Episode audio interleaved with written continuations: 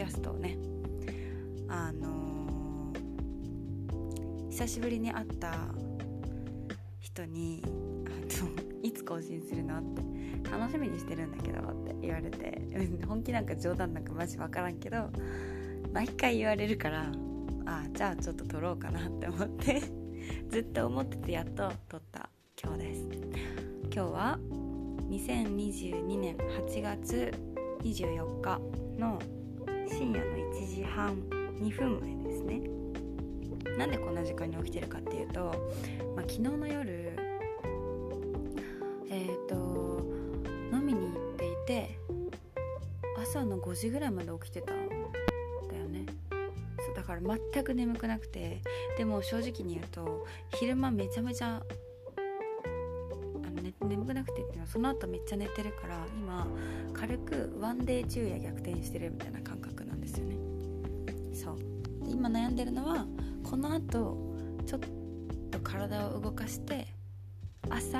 5時からお風呂に行ってサウナ入ってそっから寝るかもしくは今寝て昼夜逆転をしっかりワンデーで直して明日からお仕事ちゃんと頑張れるような体にするかってところ悩んでたんだけど全然決められないからとりあえずあうんこういう時にポッドキャスト撮っちゃえばいいやと思って回し始めました。はい。で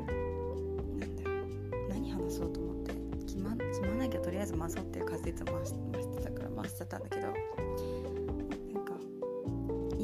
私の状況とあとあの私のこのポッドキャストの名前ってワーホリ目指して奮闘日記だから多分ワーホリとかそういう留学行きたい人が検索して引っかかって見てくれてっていうのでなんか私が更新しなくてもなんか結構視聴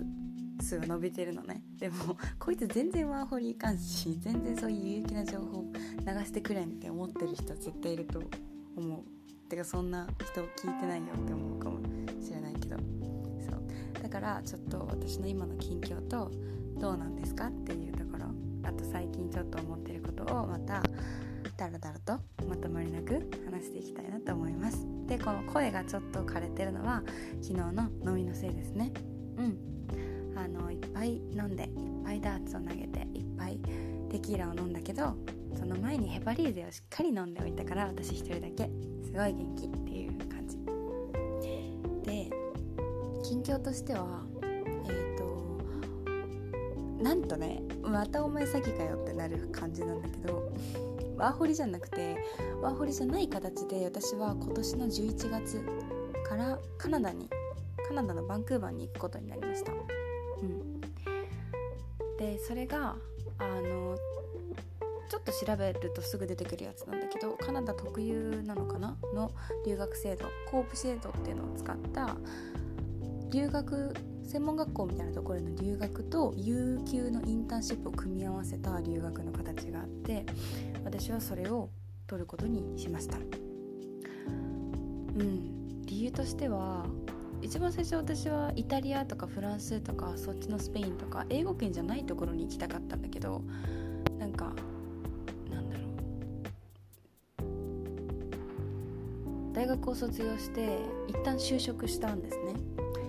そこでも英語なんか話す機会があってで私はずっとしたいって言いながらだらだら先延ばして大学で留学をしなかった人だから英語は話せるんだけどすっごい中途半端なんですよね。だからなんか英語も中途半端でなんかすごくどれも全部ぼんやりしてる状態でイタリアとか行くのも絶対多分面白いしどうにか私だったらなるんだけどでもなんかそうじゃなくてちょっと英語がっつりしっかり固めたいなって思ったことがあって。現実的にねなんか自分で何かビジネスやりたいとかもしかしたらどっか会社入るかもしれないみたいないろんな選択肢を見ていたい人なんですね。欲張りだから。だからなんか今はとりあえずじゃあ英語固めちゃおうと思ってそういう感覚でパッて調べてパッて出てきたのがカナダであいいやんと思ってでカナダに決めました。そう。だからあのーそのなんだろうカナダに行った後のこととか行く前の準備とかをポッドキャストとかもしかしたら他のメディアを使って発信していきたいなって思ってるんですね正直あの結構自分に時間あるなって最近気づいて。そう。なのでそんな感じで私は今カナダへの留学に向けて準備をしていますっていうのは嘘なんですけどね。決まっただけであのジェントさんとかがやってくれてて私はもう行くって決まって学校決まってテスト受けて今待ってるから何もやることないけどでもそういう状態なんですね。でそうすごく楽しみっていうのとやっぱりちょっと不安だから頑張ろうって思ってるんですけど、うん、であんまりそれにはすごくくっついている話ではないけど、あの、最近の近況ナンバー2としてね、あのー、先日私のすごく近しい友人が亡くなってあのそのお葬式に出てきたんですけどなんだろうななんかあの同い年なのね。ですごく仲が良くて本当に好きなのねその子のことがね。でなんかそういうことがあってやっ気づくのは本当に愚かだなと思うけどなんかその出来事をきっかけになんか本気であ。もうやりたいことをちゃんとやんなきゃいけないし頭でぐちゃぐちゃ考えてるのマジでバカらしいなって本気で思ったんですよねだからそのカナダとかのことも私は頭で全部あのリスクヘッジしようとしちゃうっていうかなんか失敗しそうとか友達とかそういうこともこうやっておけばきっと大丈夫って全部頭で計算してでなんとなくそうやってすごく保守的にやって後から終わってみると別にあんなことしなくてもきっとどうにかなったしなんか最後の最後にそのタガとかそういう自分の保守的なガードが外れてうまくいって人と仲良くなれた瞬間にそのイベントが終わっちゃうみたいなことが今まですごくあったからそんな終わり方はもうしたくないし今の自分がやりたいことをやんなきゃいけないなってすごく思ったんですね。でそうなんかそこから私はすごく本当に分かりやすい人間で感情とかもそうだしもうなんだろう何がしたいとかね本当に出やすいタイプなんですね顔とか行動とかに。でそのインスタの投稿とかの投稿数も増えたりして結構その友達とか家族からも「なんか変わったね」みたいな系統っていうかそのやり方とか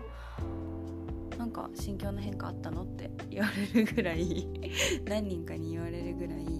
結構そうなってきてて自分では、うん、いい流れだなと思うからこのまま頑張りたいなと思うんだけど。そう。で私はあと数日で全然関係ない話しますね。数日で今住んでるところから引っ越しをするんです。バタバタしてますね。本当に忙しい。でもバタバタしてるから楽しいんだけどね。だからちょっと今掃除をいろいろしなくちゃいけないんだけど相変わらず私の精神状態と一緒で部屋はぐちゃぐちゃなのでやばいなと思いながら部屋に飾ってある。この間使った膨らませたばまんまの浮き輪に物がいっぱいかかってるのを日々朝目覚めて眺めてやばい片付けなきゃって思ってる。ところです。私に早く撮ってって言ってくれたおじさんはここまで聞いてるだろうか。絶対聞いてないんだよね。絶対聞いてないと思う。でも本当にありがとうと思う。そんな感じ。全く本当に今回はマジで聞く意味がないからタイトルの前にマジでぼやきすぎて聞く意味ないって書いておこう。でカナダとかのその留学関して細かいこととかお金とか何を使ったとか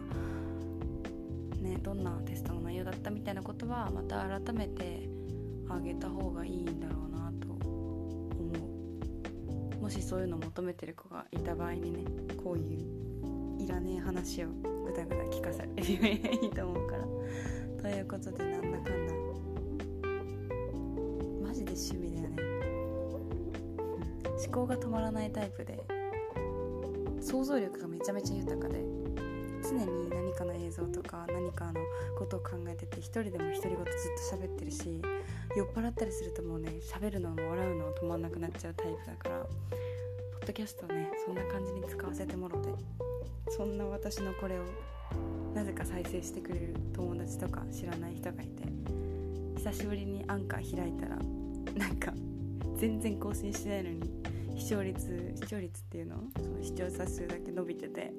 マジで YouTube みたいにコメント欄なくてよかったなと思う。なんだこのポッドキャストみたいな。そんなコメントあったら辛すぎるなと思って。マジで。自己満だけど。ありがたと思った。今日この頃でした。ということでなんか喋ってたら元気になっちゃったからこのままちょっと体動かしてサウナ行って寝て起きては髪の毛なんかやってもらおうかなって思ってます。はい。それでは皆さん。